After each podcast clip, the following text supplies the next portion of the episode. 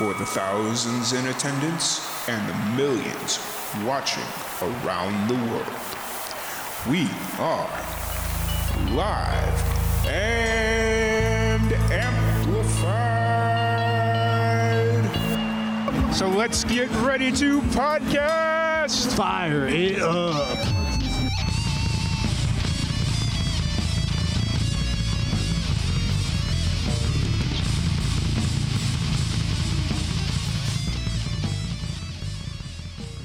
Welcome, everybody, to another live and amplified livecast. I'm your host, Tom Quiet, and we are back at it again with another amazing podcast.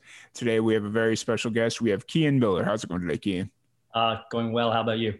Doing pretty good. Doing pretty good. You know, it, it's been a rough week, as you and I have discussed several times over the last week, because we originally had you scheduled about, uh, what was it, Wednesday, something like that?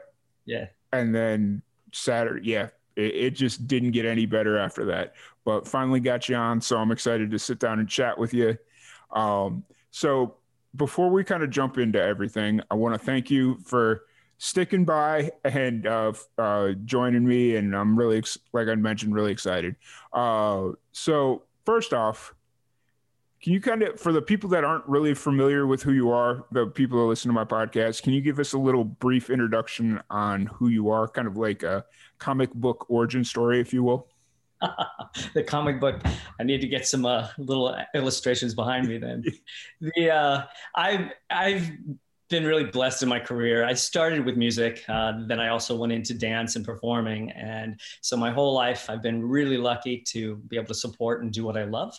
And um, I went from doing music to doing some TV shows when I was a kid, little local TV shows in the Louisville area, and then started doing theater and um, started touring and toured internationally with a couple of music groups. I was a singer with an orchestra, and then went to New York after graduating uni.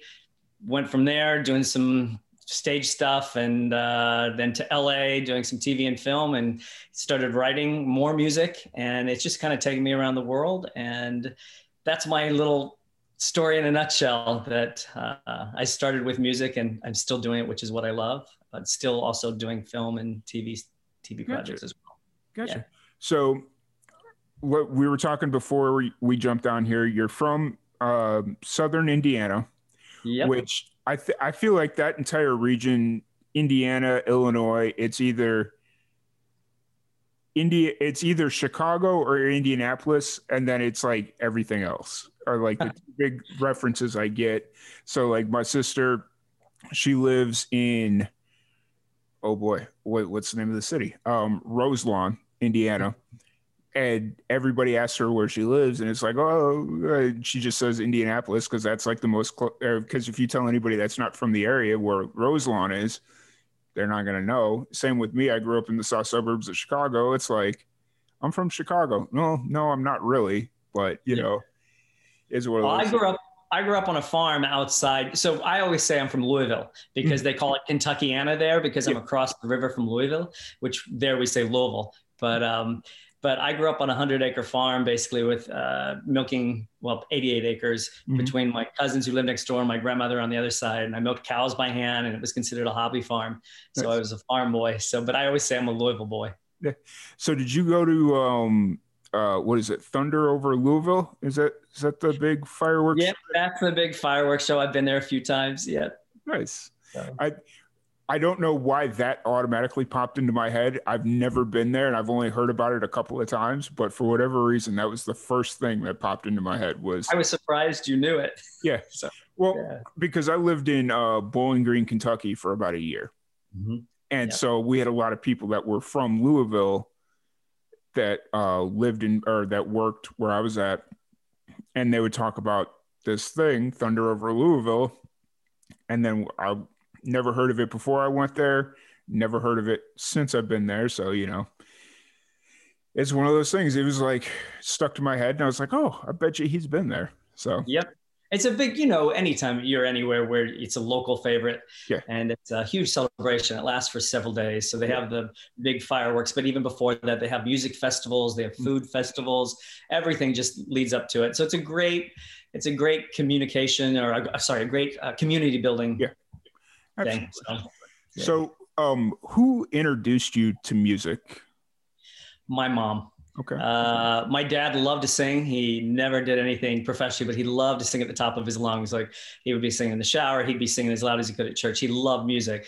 But my mom, when she was young, she danced with the Louisville Ballet, but she also did theater and um, and plays and and sang and danced. And i think it probably started with her mother my grandmother who was very influential to me. She started sewing when she was like nine and she started sewing more and more professionally. And she actually was a seamstress with the ringling brother barnum and bailey oh, wow. ringling brothers barnum and bailey circus to where she graduated up to making costumes for the lead oh, acts. oh, wow. and so she had become the seamstress. So i think that's where the showbiz bug in a way uh, hit her and so with my mom and my aunt, we always were singing. There's eight kids in my family. I had seven siblings. And then my cousins, my mother's sister has seven kids in her family. So they had us singing harmonies even when we were little. So they called us kind of like the family Von Trapp. They called us, you know, our family, the family Von Millers. Nice. So I can't, I can't even remember a day that we weren't singing. Nice. So, yeah. nice. So you grew up near Louisville and then you and or started moving around the country as you grew up and started getting into music and performing and all that stuff. And now you're based out of you're out of New Zealand, you're in uh, Christchurch, right? Yes. Now I mean I just moved back to Christchurch. I was in the North Island for a little while. Okay. Yeah. How, how did you how did you end up in New Zealand?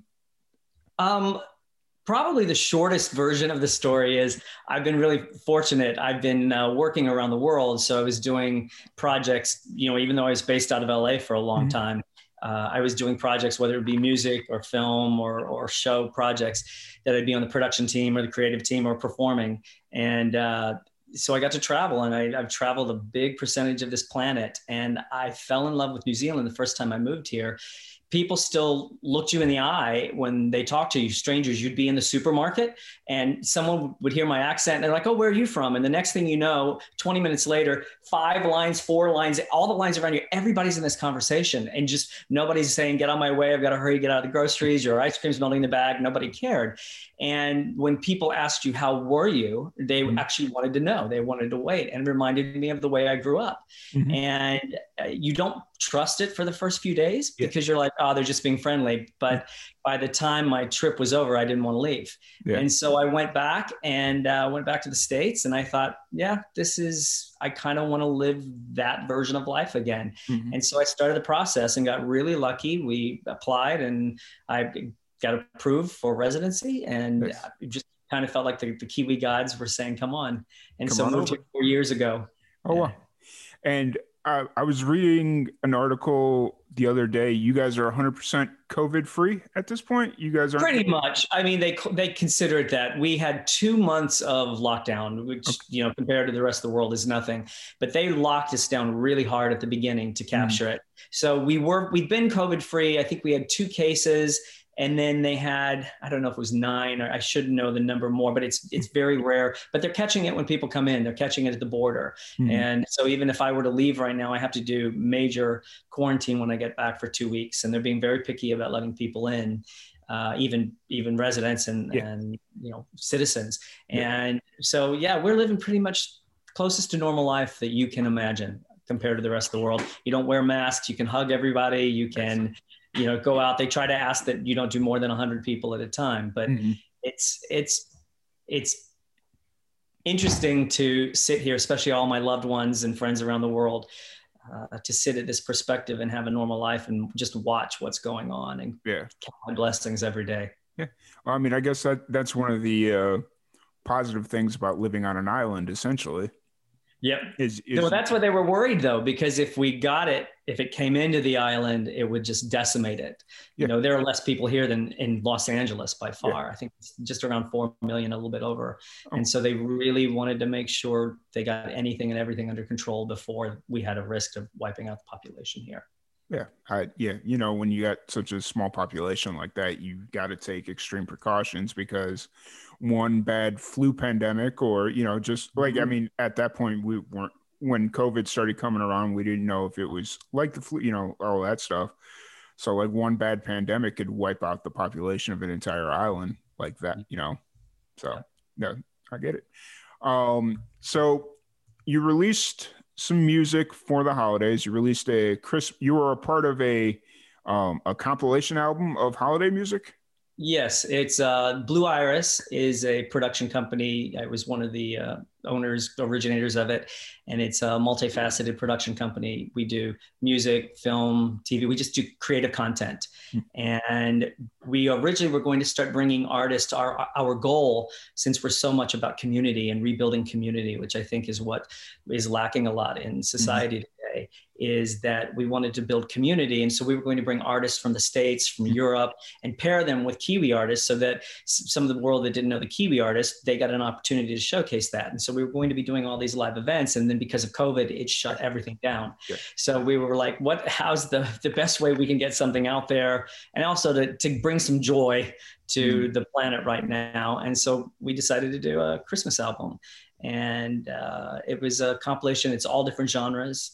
Uh, tons of artists. We have artists from the states, from from the UK, from from New Zealand. We have Mike Crumpet, Mike Krompass, who was with Smash Mouth, and mm-hmm. um, a few others. And but he's an amazing producer. And then I got to bring in Kelly Moneymaker, who's an amazing songwriter and producer. Actually, and, we have her on the podcast after you. So uh, yeah, well, good, good, for you. She'll be a great interview. Awesome. But uh, it was it was just to bring them in and then work with our our mixer in LA, Frank Rosato with Woodcliff Studios, who's just the best. He's worked with some of the best in the business. But we just were really fortunate to have some really established musicians and, and music veterans come in so that we could also bring in some up and comers. Mm-hmm. And so we've got a new people here on the album, some Kiwi artists, other, other artists around. And it's just it was a really joyful experience. I think everyone was so happy to be creating something positive mm-hmm. that we laughed all the time. And it just was literally one of the easiest projects I've ever been involved with in my life. And I'm really fortunate. Awesome. So you're one of the founding members of Blue Iris? Yes. Uh, yes. Um, how long has that kind of been around and moving? Well, we were doing a company, but we actually just decided to open it as the production company this mm-hmm. year. So it's it's been since about uh, the end of July. Okay. Uh, the company itself has been around for about three and a half years, but we actually, because of what happened with COVID, we decided to really just focus on that, and so we restructured the company and opened it this year. Awesome, awesome. And then, as far as like you personally and your music, what what's kind of the plan moving forward for 2021 um are you where are you kind of at creatively right now? Creatively we're i'm writing a lot of new stuff. Um, we will do a follow-up christmas album because we have other artists now that we want to bring in who want to be part of this. Uh, the big thing with the album which we also wanted to give back is that we paired with futures without violence mm. which is a charity that's been around for 30 years. And it's um, they've uh, you know, in terms of futures, I'm trying to think what I'm sorry, I've lost my little train of thought here, but futures is um, they have provided like groundbreaking programs and uh, policies and campaigns that empower individuals like myself or mm-hmm. organizations working to end violence against will, women and children. Mm-hmm. And so 5% of the proceeds of the albums goes to that. And we are really excited because that was the other reason, along with bringing joy, what could we do to, to help change society? And domestic abuse has risen dramatically because of COVID. So we started that with the Christmas album, so we'll do a second follow up. And then I'm also working on to release an album possibly this year. Mm-hmm. Uh, it'll be more within the the swing and the old crooning style, very Andy Williams, Bing Crosby, which yep. is what was, my songs are. So, yeah. When I when I listened to your song on the uh, compilation album, that was the first thing that popped into my head. Was it sounded very jazz swingish like there was a little bit of a jazz element in swing music and the crooner effect you yep. know so i definitely picked up on that right away so. Oh good.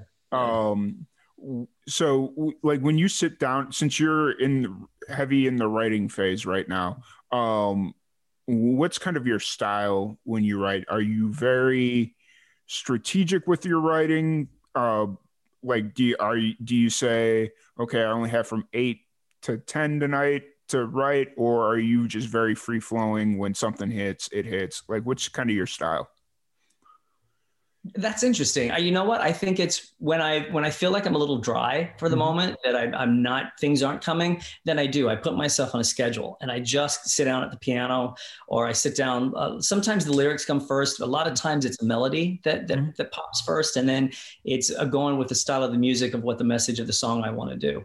And but so I try to make myself as a writer write every day uh, I think it was Diane Warren who said, you know, you write 100 songs and you might be lucky if one is good. Yeah. so the thing is just keep writing and get that muscle exercised. And so I, when I'm, when things aren't just coming to me easily, I just sit down and I go through melodies and I record them or I write uh, lyrics and I just throw ideas. Most of the time with me, thank goodness, the, the muses kind of come in when I'm not expecting it. Yeah. So I get all these ideas when I'm driving, when I'm sitting somewhere. And so I always keep my phone. I used to keep a recorder, but I keep a phone and a pad. I keep a pen and pad by yeah. my bed at night. Uh, because I'm actually one of those old style that yeah. I like to write. It helps me remember it better. Yep. Yep. And then I type it in. So yeah. Well, because it, it's like I completely get that part. Like I talk to a lot of musicians, and they're still very much a pen and pad, pen to paper type situation is what they do. Um, oh, did I lose you? Hold on a minute. There you are. You came okay. back. There you I was are. I was like, that. you you were like blinking for a really long time, and I'm sitting here speaking, and I'm like, wait, I think I lost him. No, this can't be right. Um, Sorry about that. That's the that's one the other thing about being on a small island. The internet is not predictable here. Oh, it's all good. No, I was gonna say, um, what I was saying was I, I talk to a lot of musicians that are still very much pen to paper.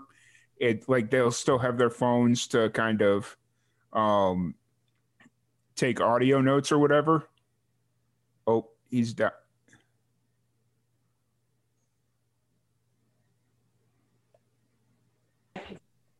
Okay, I think you're back. All right. All right. You're back. There you go. So you were talking to musicians who are pen to paper. Yeah, but they still keep their phone um, and do audio notes and what have you. So, you know, it, it that that's not very uncommon. Um,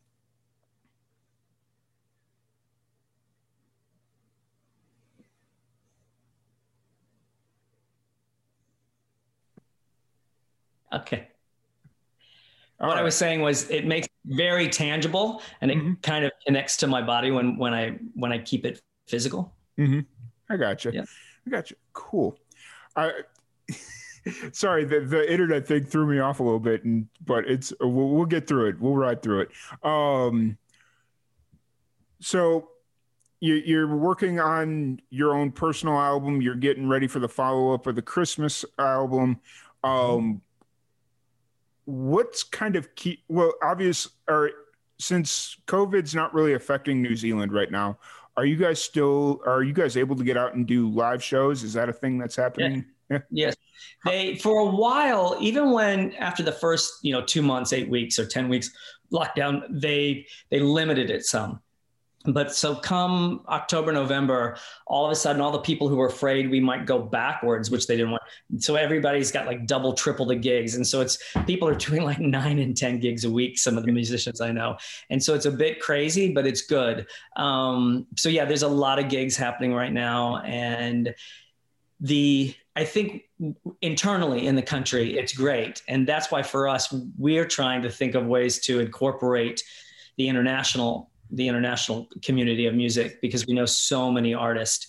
And so that's why we're trying to come up like i'm producing a couple of other albums for other artists and writing some songs because we're trying to figure out how to bring work i know within the arts. All my friends who are, are musicians who are actors who are anybody with the entertainment are hurting really bad. So much is shut down. And so we're trying to come up with ways that we can hire people yeah. you know spread it around a little bit yeah. and uh, and then also try to get help distribute uh, projects for other friends that are in the industry that have new things. We have some really well-known musicians who are writing children's books right now because they don't know what else to do and they have kids. So we're like, hey, that, let's get it here. Let's get it out there to the world. Yeah. So gotcha. Yeah. Uh, how often are you? Uh, do you go out and play or do shows? Uh, right now, I just the last one I did was December eighth, I think. Mm-hmm Uh, and then I we took a little break. We we were mad getting that album. We Mm-hmm. literally had to get that album and 13 accompanying videos, some were lyric videos, done in eight weeks uh, when we found out the opportunity. So I did not sleep at all. I got you. And um, so I've been taking a little break. So I'm just now coming back. So I probably will start gigging probably in the next couple of weeks. So, Gotcha. Yeah, uh, like I mean, I know the struggle of having to hit deadlines. Yep. Th- th- That's not lost on me at all. Oh, I'm Oh. sure. I'm sure. Um, so as far as um, oh, sorry, I, for some reason I just looked up and you were looking at me. I was like, oh no, did it freeze? Yeah. Um, so when when you are in like kind of full swing, how often do you uh, get out and play? It depend. To be honest with you, it depends on the project I'm doing. Sometimes it's great to do weekly, like Mhm. once or twice weekly. Uh, when I'm producing other projects, then I can't do it as much uh, because my focus goes about the project. Like I like to get my music out there and get songs out and, and get projects, but sometimes the projects, especially if it's something that we're filming or whatever, it really takes my demand. So when I get a new project out, I like to really get out there before Yeah. just to get the stuff going and then afterwards follow up with it. Uh, but then I, I always try to stack my projects to where, okay, I need to be out here with this. And now, okay, it's, it's kind of had a little arc and then I'll stack the other projects that aren't necessarily me singing, uh, where I'll be playing, I'll be doing the keys or the, the organ, the B3 or, or whatever, or I'll just be producing or songwriting. So I try to do those. Like, it's kind of like I try to schedule myself accordingly so that then I start singing again more to get my chops, keeping them up, Yeah. uh, to go out and start gigging again. So. What's your opinion on uh vinyl? Is vinyl starting to make or making a big comeback in New Zealand, or is it? Well, yes, it's starting here. You know, New Zealand is usually a few years behind Mhm. uh, the rest of the world, but I know vinyl's been huge there. But there are so many great music connoisseurs here, and believe it or not, there's Grammy Grammy award winning jazz musicians here. It's really surprising some of the musicians that are here. So vinyl is making a comeback here. Uh, mostly right now, it's all digital Okay. because it's, it, since it's smaller and it's a smaller country, a lot of people houses are smaller. It's it's usually people keep less less stuff, which is not a bad thing. And so digital is really big. Spotify is huge here, but digital downloads are the, are the big way to go. But it's you get your connoisseurs here who love to collect vintage cars. Well, it's the same thing with music. There are the connoisseurs that are really getting into vinyl. Yeah. So we we really debated whether to, to do a vinyl press of the Christmas uh, Yeah.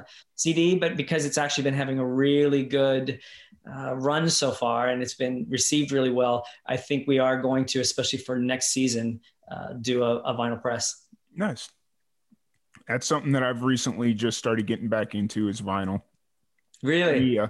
Any independent show I go to, if they're if I have to have the option to choose between vinyl or CD, nine times out of ten, as long as I'm not like flat broke or something, I will go ahead and buy the vinyl. Um, just because it's just a piece of artwork. Even like I mean, I have a way to listen to it, but it's a piece of art, and I just kind of want it in my collection. So Yeah, but I, I'm the same way. And I'll be honest with you, I love the sound of vinyl. I love the, the noise on it. I love the the way the needle sounds. I've always loved it. And that's what I grew up with. My parents, we hardly ever had the radio on. Yep. Like we would listen to the radio in the car or wherever, but at home, my parents always had the record player on.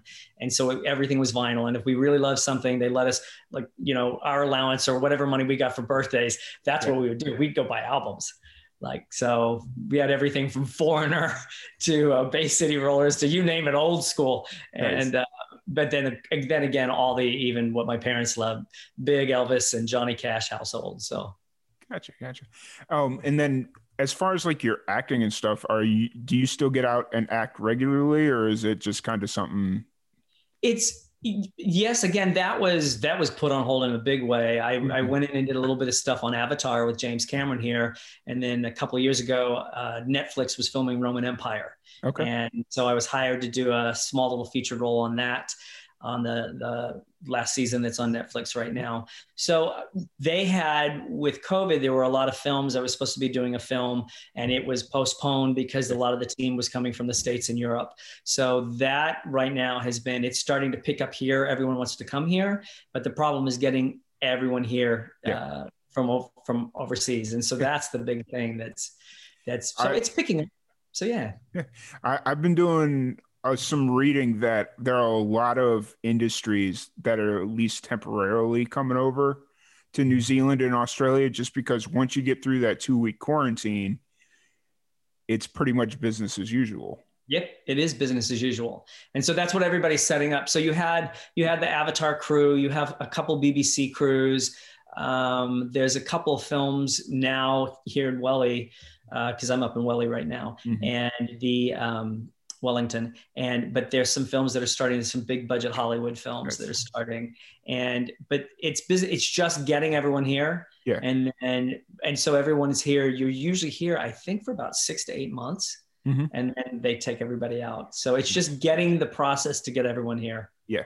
Uh, yeah, I have a few friends that live out in LA that do film work, and I'm kind of surprised that they haven't ended up over in New Zealand yet a lot of people are trying. I'm yeah. not kidding. I, I, know so many people that are trying, but the immigration is trying to keep it at bay so that yeah. they don't bring in too much yeah. COVID. And so they're, it's really tough. You'd be surprised. It's tougher than what you think. Yeah. So it's just getting here. I am working on a, I'm in pre-production on a few projects. There's a couple of films, but then also working, uh, building uh, possibly another studio oh, in wow. New Zealand down on the South Island. Nice. And so that's one of the things I can't talk too much about. But yeah, yeah so working with them with all the newest technology. Oh, that's awesome. That's really cool. Um, so sounds like everything's going really well in New Zealand. You know, it's it, has been a while since I've had somebody from New Zealand on the podcast. Like early on during the pandemic, while everybody was like in lockdown, didn't have much else to do. It seemed mm-hmm. like once a week we had like two or three people from uh, Auckland or you know Wellington, whatever.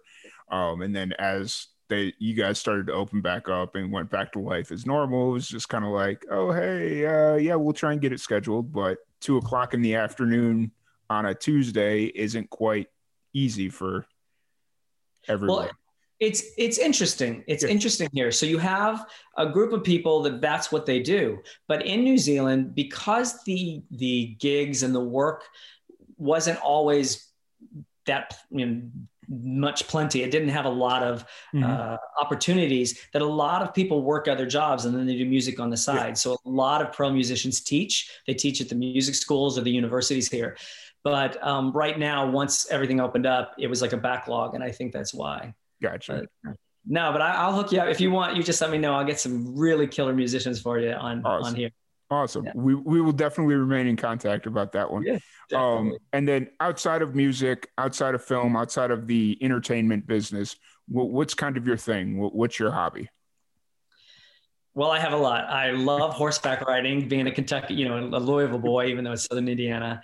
Um, I, I still work with rescues. Having grown up on a farm, the I'm big into animal rescue. When I was in the States, I worked with a lot of different rescue groups. And so I would, you know, catch all the feral cats and get them spayed and neutered and then trap and put them back. And, mm. but I work with a lot of animal rescues here. And, um, the other thing is I, my biggest thing is charities. And if I can, my one of my, my older sister who passed away a couple of years ago mm. surprisingly and suddenly uh, she was mentally handicapped so mm. i've been very big into special olympics in my life i've always worked and volunteered with them and gotten celebrities involved and and so i'm that's one of the things i'm trying to do it's my way of giving back all my greatest mentors with music and the arts mm-hmm. I, would, I would always say how can i pay you back and they'd say pay it forward mm-hmm. and i believe that both artistically and you know as a community member how can i give it back? And so that's those are my hobbies. Mm. um, you know it's funny you brought up comic books. I collect comic books. I'm a big comic book fan. So but yeah so right now i'm just excited because we can actually create and there's a demand for it right now. So i'm creating a lot right now which makes me a very happy man. That's awesome. That's awesome. Two things i want to touch on before we uh, wrap this up. Um, first there's been a feral cat living in my back in like I live in front of a dried out riverbed, mm-hmm. and I've been trying to go get this feral cat to go take it to a non-kill shelter because I know if I call the city, well, I'm Yeah. not 100% sure what's going to happen to the cat. But because she lives down in a dry riverbed, she won't come up. And I'm not going to go ch- running down into a dry riverbed because A, I have cerebral palsy. So it's, yeah, it, that, that- that's not going to quite work going down into a dry riverbed. And B, I don't know what's down there. So it's one of those things. You know what? Let me let me make some calls. I'll actually make some calls for you to find out who's close enough or they're in Waco that will actually set it up for you because there are groups all over. And right now, since a lot of people can't go out, as long as they can get the volunteers, they're actually really good because they don't have to worry about other people, you know, getting in the way or causing a problem. But let me let me do some research and see Okay. what we can do to find people to find you because I love you for that. I think it's great. Yeah, it, you know, it, it's just one of those things. Like I, I'll, she'll come out. I'll see her. Like I'm assuming it's a her, but you know, it's I'm not 100 percent sure. Uh, I see her about once every other week. Like just when I walk out, you know, going out to my car or whatever, I'll just look down and I'll see her. But you know, it's just one of those things where it's like. I, you know, it, I just feel bad because she's just always down there, and it's like, yo, are you like, do you belong to somebody or do you you know it's just one of those things Is she stuck down there or is that just where she's living? that that's just where i always see her is down in the riverbed Yeah, she Right. probably feels safe. Like, Yeah. to be honest with you, she might have belonged to someone, and that's where she feels safe and protected because she's by herself. Yeah. Usually, when you see cats that are by themselves, they've been either attacked or they're very afraid. And so, Mm. cats that have gotten out or run away, especially with Fourth of July, Yeah. the fireworks are terrible for animals. And so, that's what happens. So, it's just having somebody with the right trap down there and getting the right food. Like, you know, I always tell people to do salmon, but the um, fresh salmon. But yeah, and it's just getting her trapped and then getting her checked out. So. Gotcha gotcha. So being that you are from southern indiana the midwest so to speak and now that you Yep. live in new zealand what's one thing you miss about living in the midwest that you can't get in new zealand?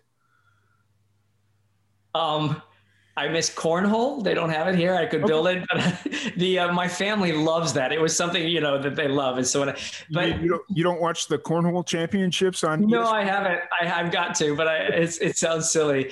Um, but I mean, I grew up with horseshoes and and then cornhole and everything like that. But um, I can get, you know, I can get. My friend is uh, one of my dearest friends, Ann Stickler is uh, a company member with Brown-Forman, so I can still get my Jack Daniels. that I'm a, a whiskey boy, but the um, but to be honest with you, the biggest thing I miss is is my loved ones, my tribe. You know, whether it's my family or friends. I just I miss my tribe. It, that's the one thing about when you move uh, away. And so it's great that we have Zoom and Skype and all these other things, but I miss just being around and laughing and um, creating life. Gotcha, gotcha. Yep, I, I completely get it. I'm only a thousand miles away from my family, and so I can only imagine what being on the other side of the world feels like. Yeah, my nieces and nephews love to crawl on top of of uh, me, so it's uh, you can't replace that. So Absolutely. So, where can everybody find you online if they want to well, follow you what you're can- doing? Kehan Miller, K E H A N M I L L E R dot com. Uh, I'm at Kehan Miller on Facebook, Twitter, Instagram. Blue Aeris, which Aeris is Latin for copper air, it's A E R I S. So blueaeris.com is where the album is. And upcoming, we're going to be uh, uploading some upcoming projects in the next two weeks. But those are those are the places to find me right now the quickest. And thank you for that. Awesome, awesome.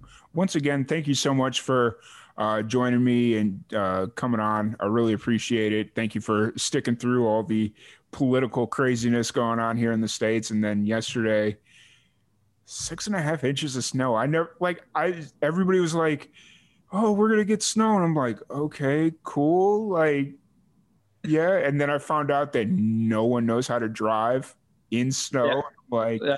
I, I was getting ready to go out and I saw one guy trying to go up the um, go up the driveway in my apartment complex and he's sitting there just spinning his tires and I'm like Yeah, I don't need to go out that bad. I'm gonna just stay right here. I ain't moving. So It's like when it rained the first time when I moved to LA. Um, the first time it rained, people did not know how. And one of the news stations, literally, the reporter had the microphone listen to the rain because it was like flooding. So they had the microphone down by the water. I'm like, you, you dummy, what are you doing? yeah, Yeah, it, it is. It, it's always a trip when you move somewhere new and they're not used to something that you.